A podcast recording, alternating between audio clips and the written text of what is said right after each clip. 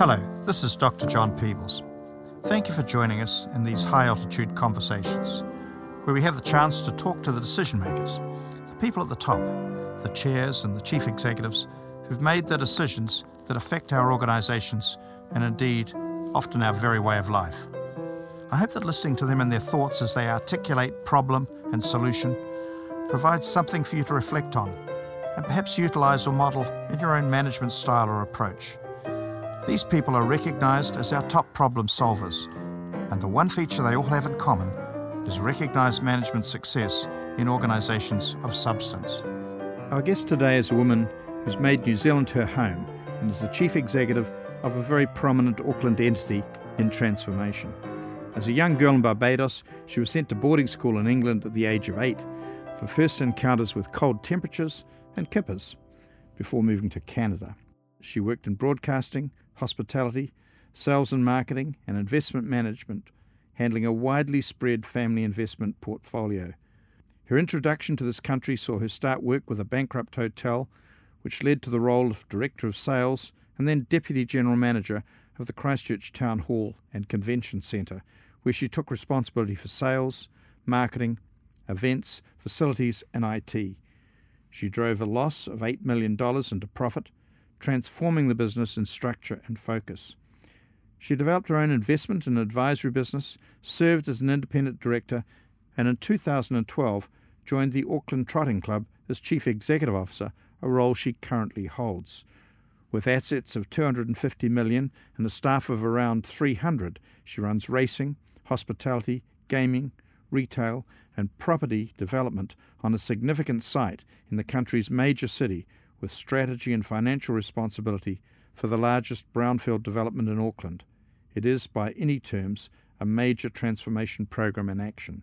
Dominique Dowding, welcome to High Altitude and thank you for putting aside the time to talk with us. Dominique, firstly, explain a little bit about your background as a girl in Barbados and encounters with those kippers, please? well, my family actually was one of the first settlers to Barbados in the 1600s.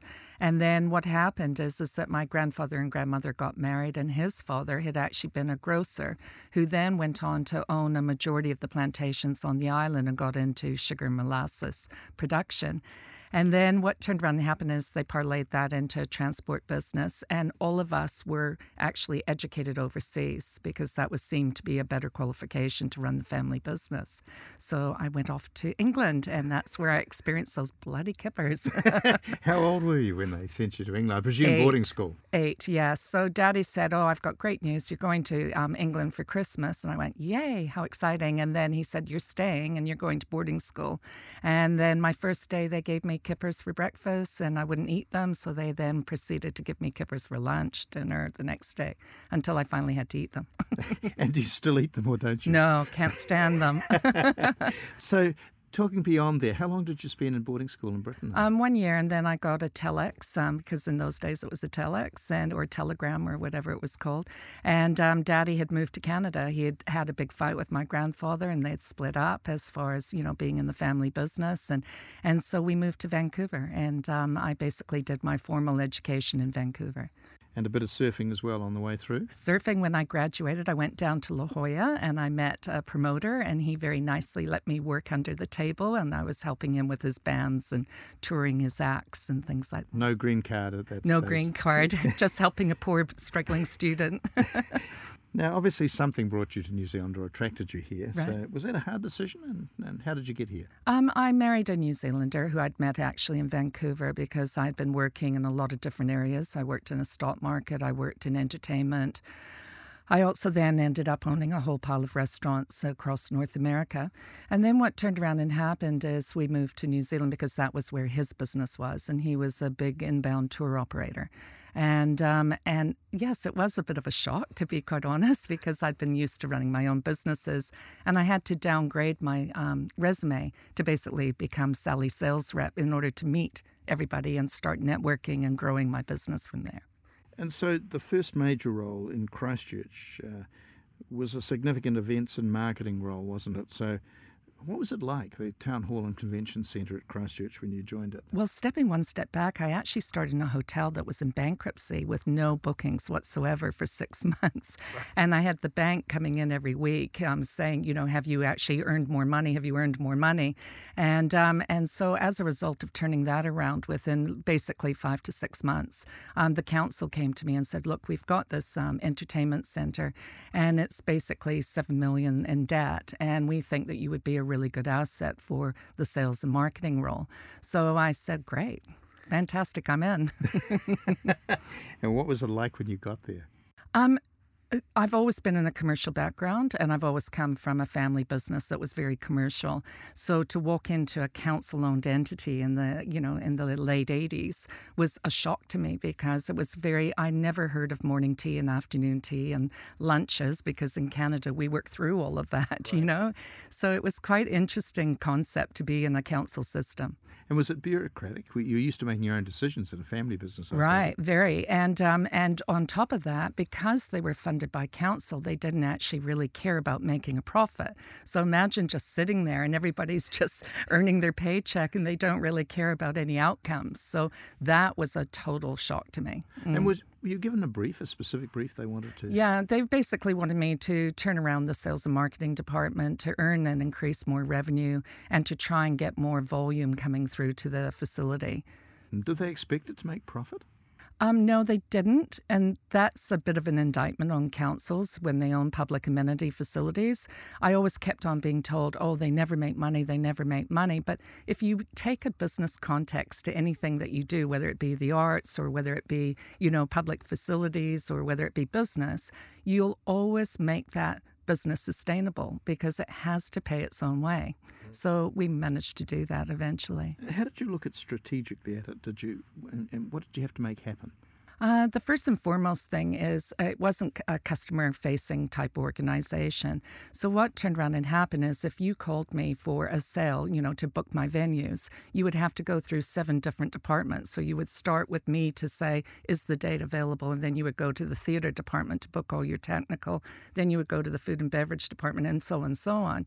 So, what I did is I centralized. I'm a big centralization type person. I don't believe in complicated structures for the customer to deal with. So we pulled everything into one central bureau, being the sales department. And then what I did is I got Ernst & Young in to try and work out how much was it costing us to open up this facility every day. And that was a fascinating exercise because we then overlaid that against what is the market actually charging and where's our gap.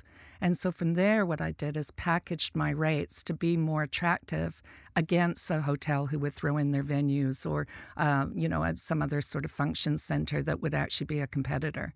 And that's when I invented a three time zone rate to try and get us to move more volume through the channel. Was there a budget at all when you walked in? No.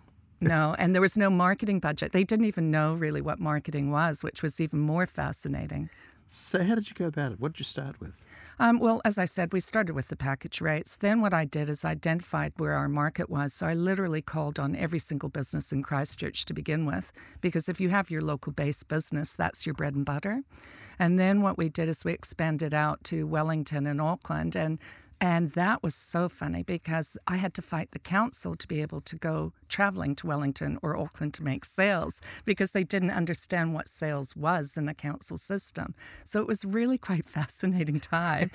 and then um, I ended up going to Australia, and that's when it got even more hysterical because they wanted me to sit in a hotel in um, King's Cross for $25. And I said to my city manager at the time, Look, I'm prepared to do a lot for the job, but one thing I'm not prepared to do is be in King's Cross. so he started laughing and accepted that. So where did you finish up and which hotel did well, you I ended up getting to stay at the Park Royal, which is a much better look. Yes. Well done.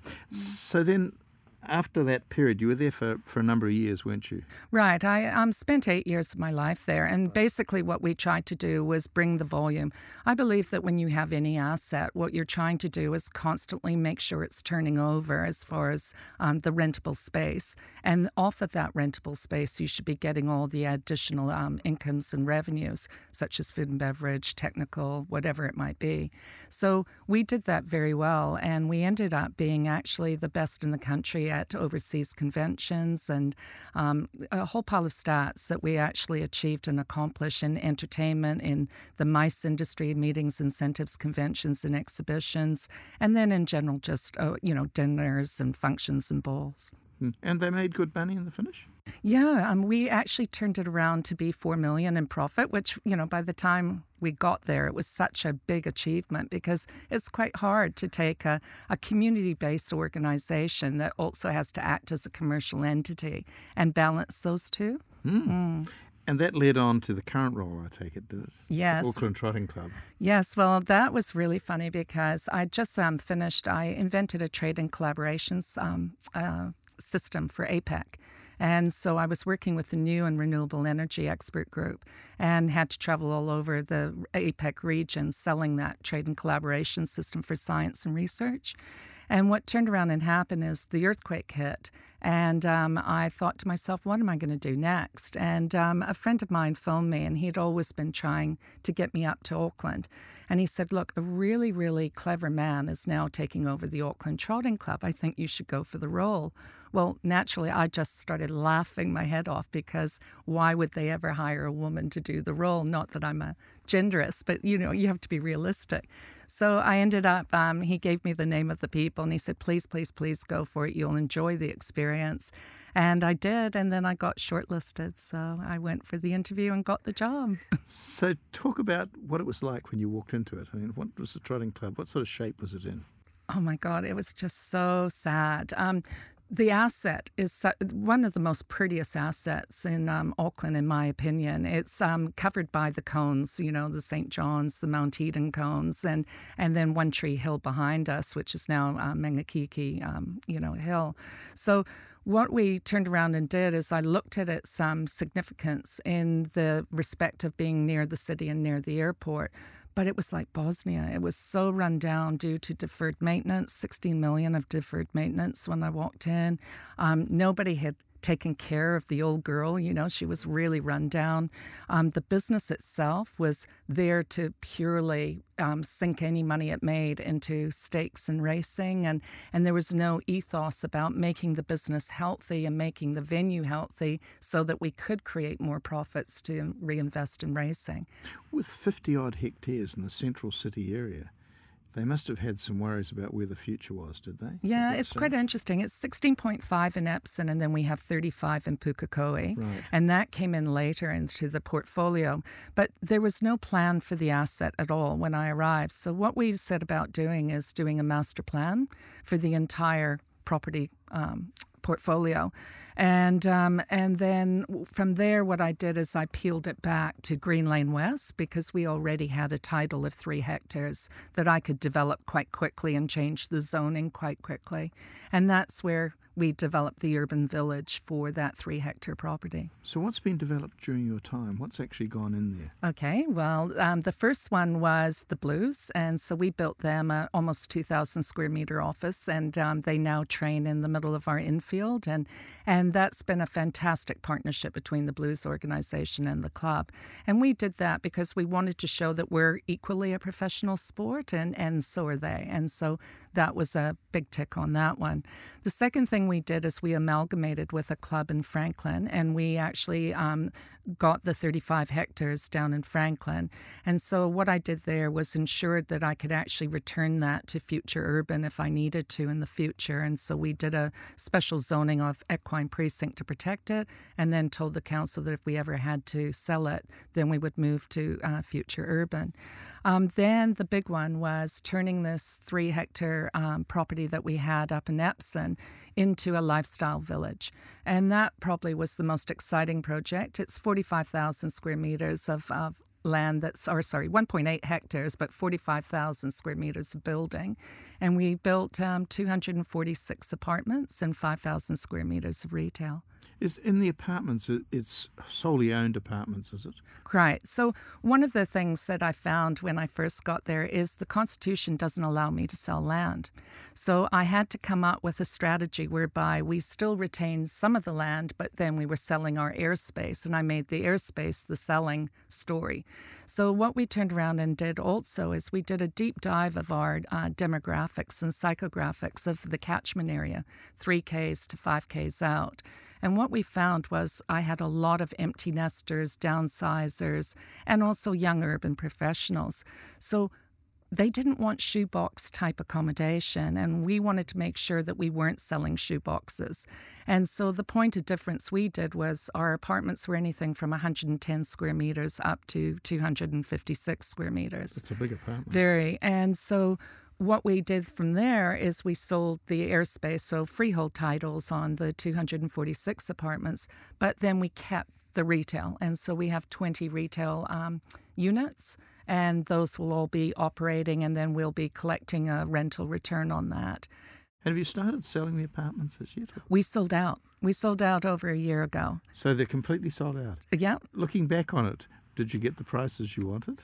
Um, I absolutely did because um, I believed in my product absolutely, and um, and everybody said I was too expensive and all the rest of it. But as it transpired, I had the sweet spot quite right, and I did a lot of work on that. So that was exciting. So yeah. what's the what's the average apartment? Two bathrooms and th- two bedrooms, or what? Yes, um, we had a predominancy of two plus bedrooms um, because that tends to be what people like to move into. They want to have space. They want to be able to have the grandkids or the kids or their family come and visit or what have you. It's not a retirement style village though. No, it? it's it's a straight owned apartment. No, and here's another thing that shows how good our marketing was as far as our um, data that we had collected and how we positioned was that 33% of our market was uh, 60 plus, 33% of our market was 45 to 50 or 55, and then the rest was 35 and above. So it's a really nice blended community, and also with our cultures, it's very blended. There's not one predominant culture in the units. And the views are where? Which way do that, does it look? Oh, fantastic. Above level four, you can see north facing, you can see Rangitoto, the whole harbor, but as you get up higher, you have a better vista of the city and, and obviously the sea. And then when you face south, you get the beautiful aspect of Cornwall um, Park and then overlooking uh, Manukau Harbor. So it's a really special, special, unique development. And the residents in at this stage, are they? No, no, they won't be in until 2019. So it's quite a long term project, isn't yes, it? Um, yes. And what about the retail below? What what what's the facilities in the retail space below? Um, we have a grocer that's doing a very new age, contemporary type grocery offering. Um, that's Fresh Choice. We have a pharmacy, we have a gym, and then in the other buildings, we have mainly hospitality operators like Lone Star, Madame Wu's, um, a number of Joe's Garage, and ASB Bank, and and so we're really starting to get a really nice blend of different types of product for our, our customers. Is car parking an issue? How did you no, we actually added more car parking. So we have two level of basements underground.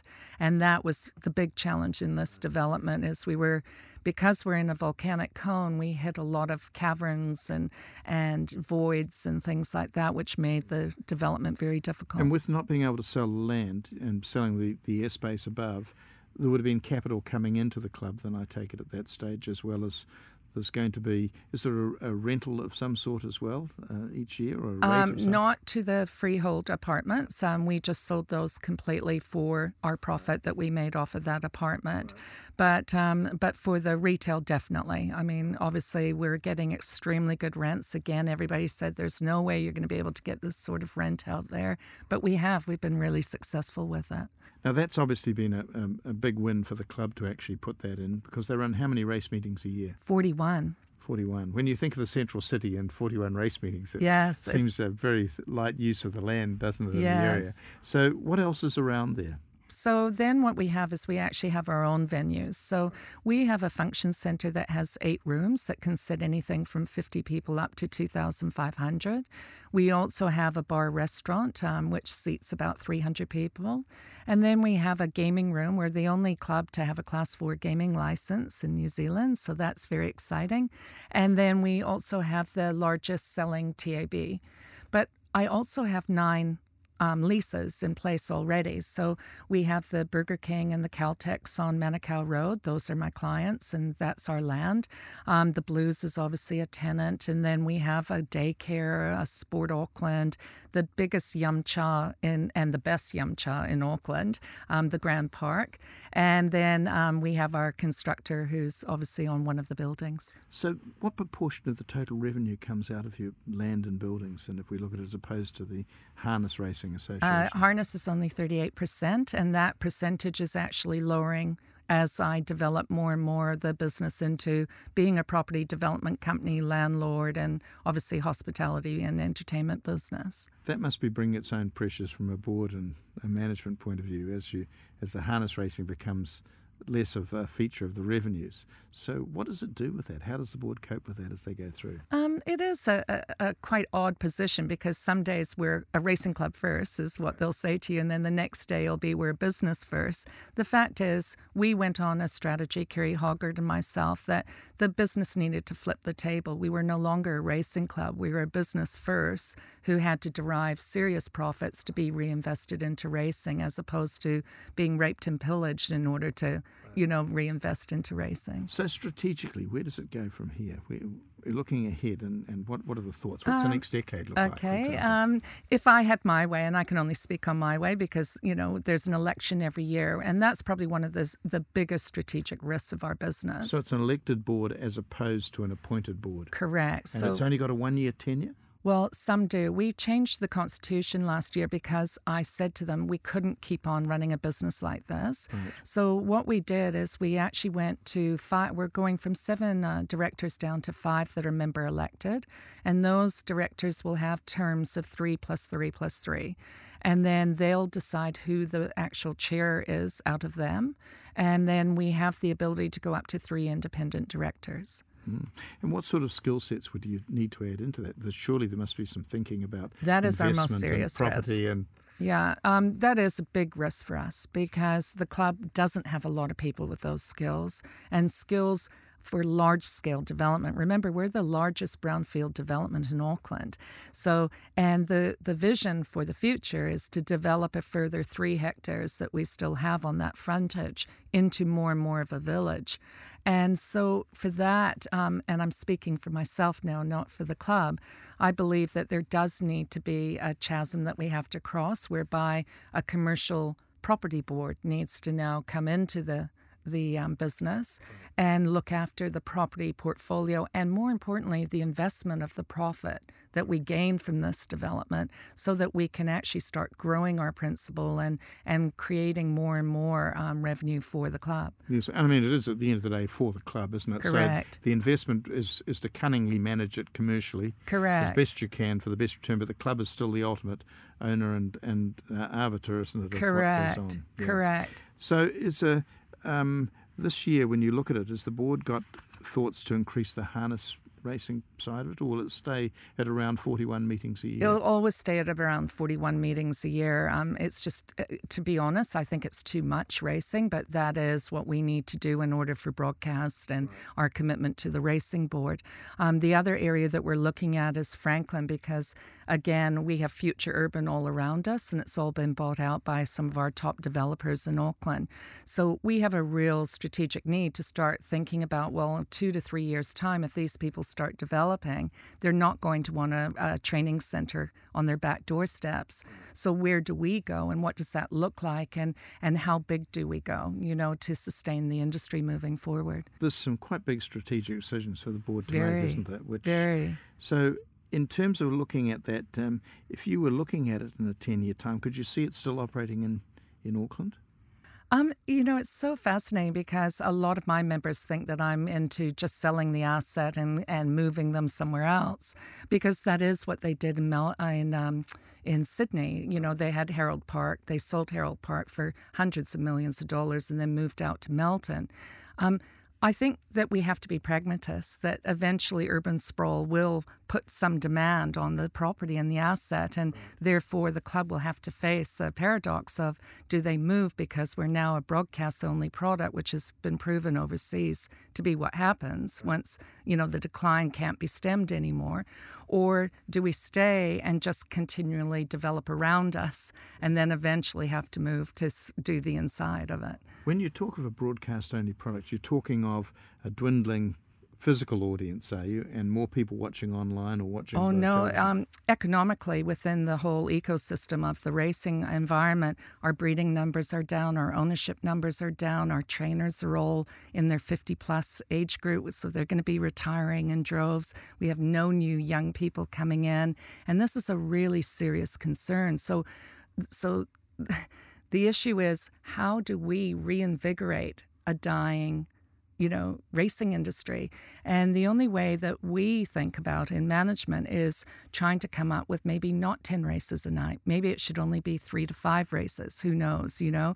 Maybe we could intersperse some more entertainment in the actual racing product mm. as opposed to around us, which we generate a lot of theme nights and a lot of events and activities around our assets. So, yeah, it's a really interesting dilemma. And we're at this as I said, this chasm that we all have to cross. You'd have looked overseas at the similar situations. Mm. What are they doing to cope with it? Because they must be getting it earlier than you're getting it, are they? Yes, and um, really interestingly enough, when I first started um, in Canada, for instance, they were building casinos in racetracks, and then those funds were funding the racing. But really, people were inside betting while the races were just happening outside for TV, and that's for obviously gambling on the TV, right?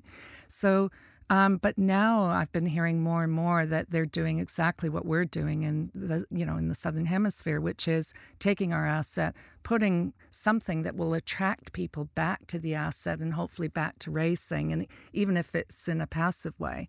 And so um, you have Brisbane doing a village development like mine. You have one in Sydney doing a another village development like mine. So it's it's great. I mean, it's great that we're using our asset responsibly. So how does the harness racing industry itself, though, deal with what's going on in, a, in an industry that's obviously withering a little bit, and whether it'll die or not, who knows? But is it withering overseas, or is it? Yes, it is. It is worldwide, and you know the only thing um, growing really is the French. You know, with the monté type racing, which is uh, similar to a, a, gallop racing, but with more a trotting or pacing type, you know, um, gait.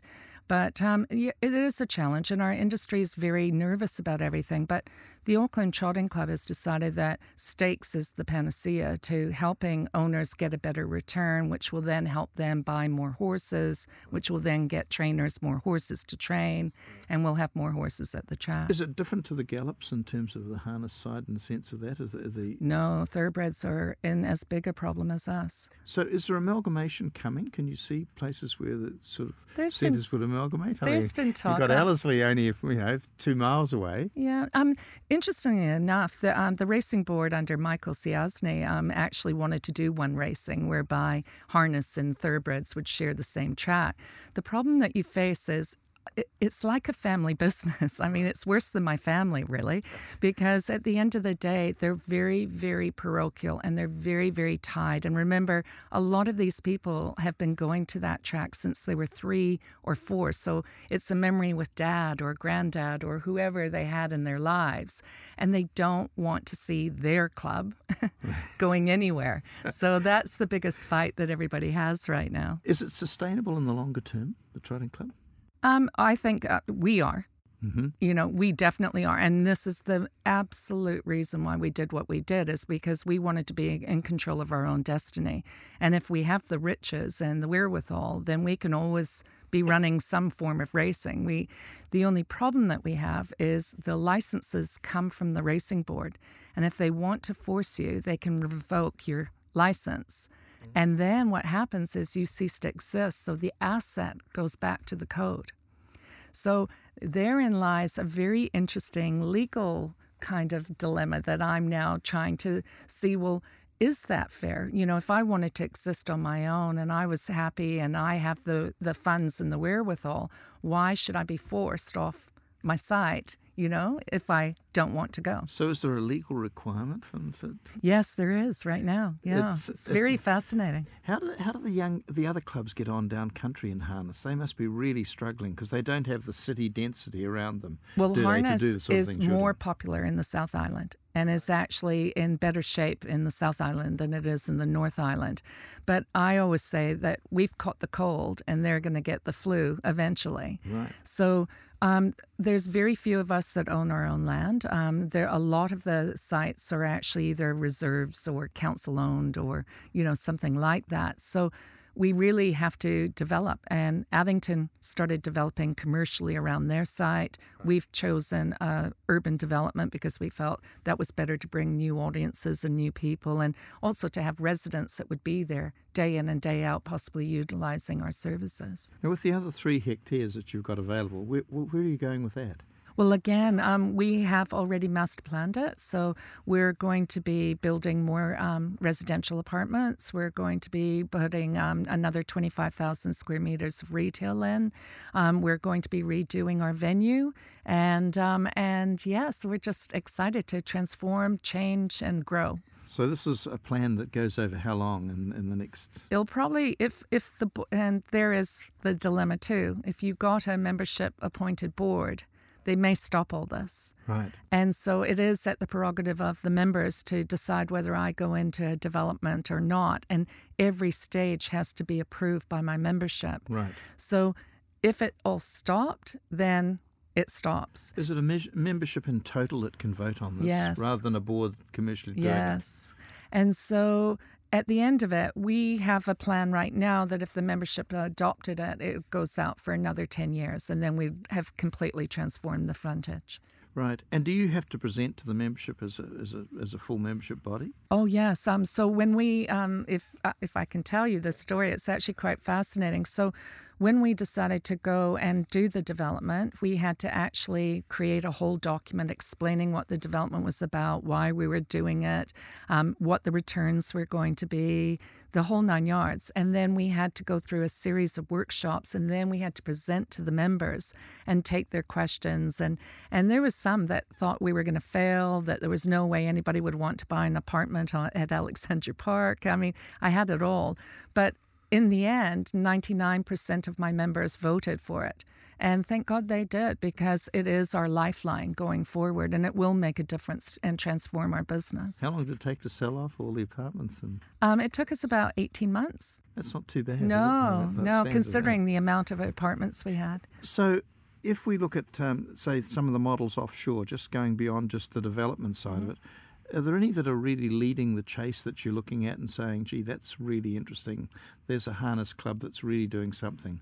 Not harness, but definitely you have to look at Hong Kong as being really the best in the world. I mean, yeah, but they have a, a market that's in demand and that want to be part of the Hong Kong Jockey Club in order to be an owner and and the Chinese love to bet. So so they have an, an almost an ecosystem that works. Whereas I don't think I could do that here. It wouldn't work. What's happening to the betting system here? Is it rising or falling in terms of the total amount put forward onto it? Uh, declining. Declining. And again, um, I think, you know, the thing that really, really hurt racing is when we actually had the advent of cable TV and we started professionalizing our sports.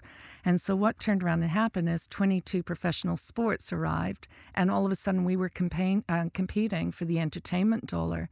Then we started building better entertainment venues, and now we're having acts that are coming through almost every week. So that's taking more and more of that surplus income or discretionary income out. So it's hurting betting, it's hurting, you know, um, uh, everything to do with racing.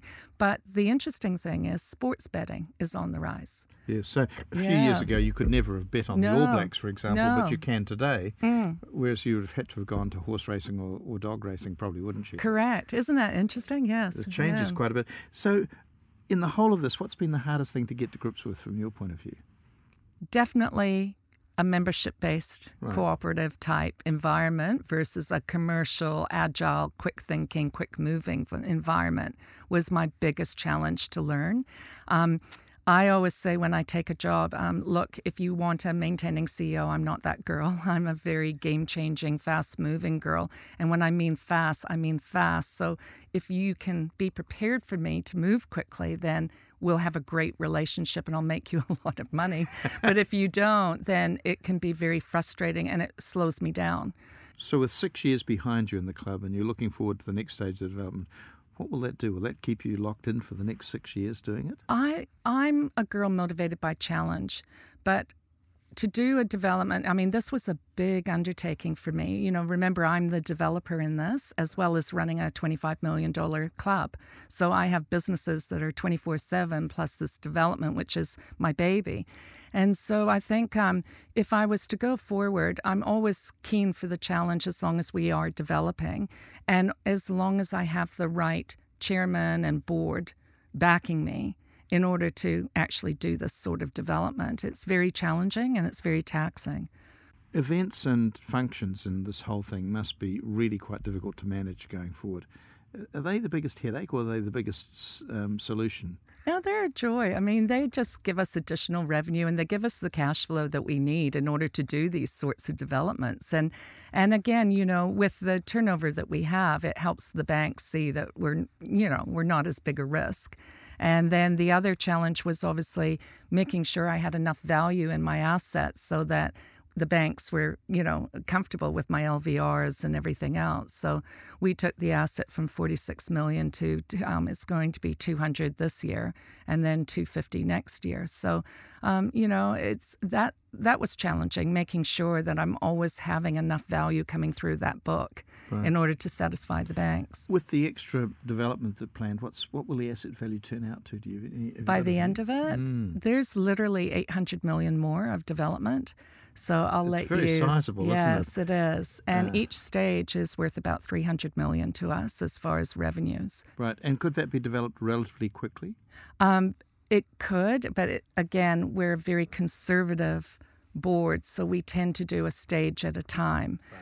So um, each stage will take at least two to three years, and and you know we didn't get everything right. We we had certain people that maybe we shouldn't have hired on this particular job, and um, and we'll work through that. You know, I think now we have a stronger team, and so we know how we want to move forward in the future. If you look at the various things around the precinct too, like uh, petrol stations and yeah. blues and other things, mm. will that change over time?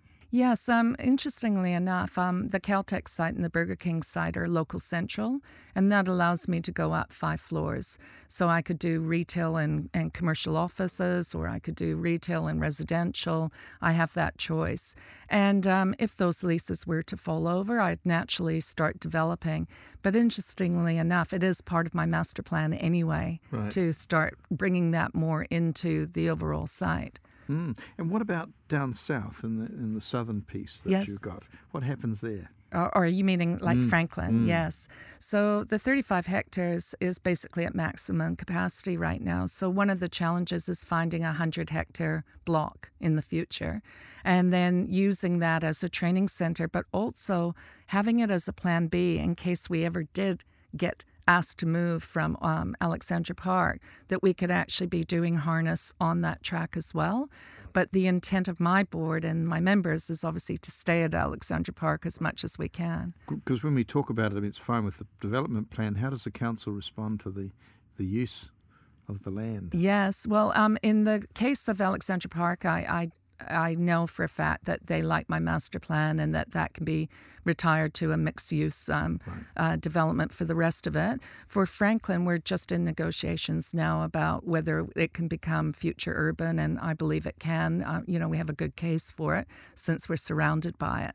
So, yeah, that's not a problem for us. Is there any strategy work going on with the harness group themselves, looking at the industry, saying, here are the things we've got to change? Is there a strategy? It's so fascinating that you asked me that question because it's almost like the industry felt that it's always going to be okay.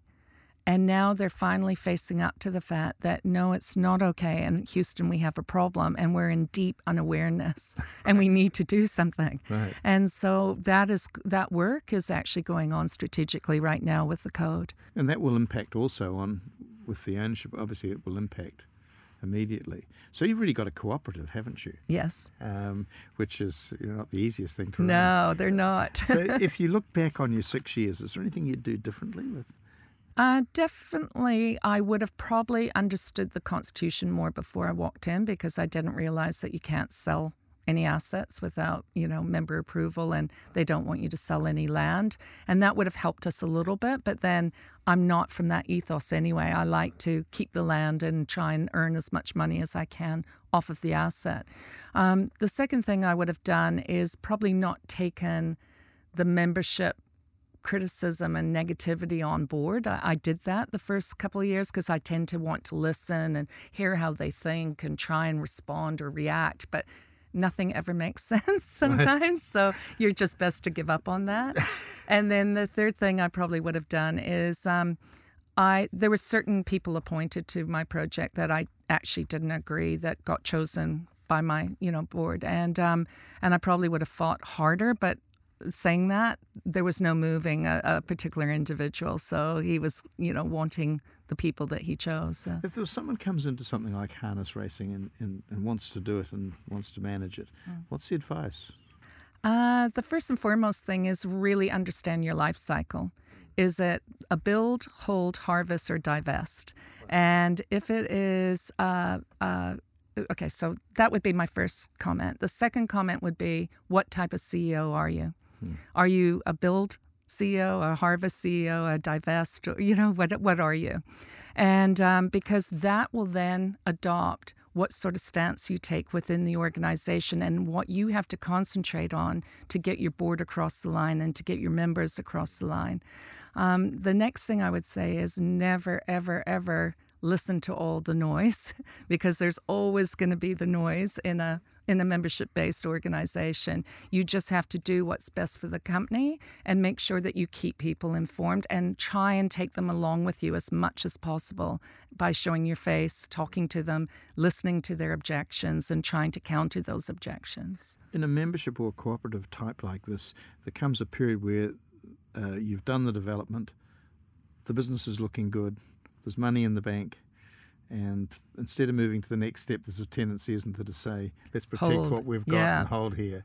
Is that something that features a little bit in the. It is right now, which is a true danger to the strategy. Because it can hold you up long enough to really impact on you later on, can't it? Correct. And also, the venues are getting more and more behind market. And if we don't keep moving this this project forward, we're going to be so far behind market that it's going to start to affect our hospitality business and our racing. Right. So you know, this is the next big challenge. so, uh, what would you do if you owned it yourself and it wasn't a cooperative? Would you put a sound shell in Alexandra Park? a sound shell. Yes, and have and have uh, venues for concerts, etc. Well, you know, I'm I'm very entrepreneurial, so I have Cirque du Soleil that comes, and they were all screaming at me, but it's great. It's in the car park and it works, and and we have a new event that's starting in our stables, which is going to be an annual event, and it's a festival, and and yeah, I am very much about let's bring life into the old girl. She was really, really looking, you know, old and she right. needs to be regenerated. And most importantly, I want Alexandra Park to be a major destination in Auckland. Right. Mm. So, what happens in, in, in, your thoughts, I mean, going forward from you in the next 10 years? What what does Dom do in the next 10 years? Um, I'm happy with anything that gives me a challenge and that's a big and complex and diverse portfolio. I'm not good when I'm bored. And I don't like just maintaining a seat to just collect a paycheck. So, if you don't read round the fireside in the evening, what do you do to unwind? um, I'm I'm fascinated by people. I enjoy listening to people, their stories, their backgrounds. I like going out traveling and meeting new people, and and I'm just a person that um, I'm I find fun in anything I do. Tell me, if the harness clubs around the world, and you mentioned parts of Australia. Mm-hmm. Is it just Australia, and New Zealand, or is it much wider spread than that? oh, that? no, it's wider spread than that. But interestingly enough, I've been approached by China, who now want to open up a harness racing track um, just outside of um, Beijing. And so they were asking me whether I wanted to go up there and help them start this. And I said, well, no, but the club will help you, you know. so that's quite exciting because they're um, opening up their gambling um, up there and um, wanting to extend their Hong Kong type, uh, you know, jockey club type model throughout. You've mentioned a couple of times casinos and, of course, this, Mm. the, the activity you've got yourself. Is casino and gambling pretty much tied to harness racing? It is, but does it need to be? I mean, I have an audience of over 100,000 people that come and they wouldn't even care that the racing's on, but it just gives them an atmosphere. And they're there really more for the theme night and for drinking with their, you know, their fellow workers and enjoying their night with each other. So, yeah. It's a nighttime activity as opposed to a daytime activity? Yes, it is for us, um, but there is a lot of daytime racing as well. New Zealand's awesome. I think I'm very privileged to live here. It's almost like living in Canada, but you know, more laid back. It's fantastic. I love it. Thank you very much for joining us. Thank you. I really enjoyed it. Thank you. Good to talk. Thank you for joining me and my guest in this high altitude conversation. If you enjoyed the show, please share this with your C suite colleagues and rate the show on iTunes if you will. In the meantime, go well.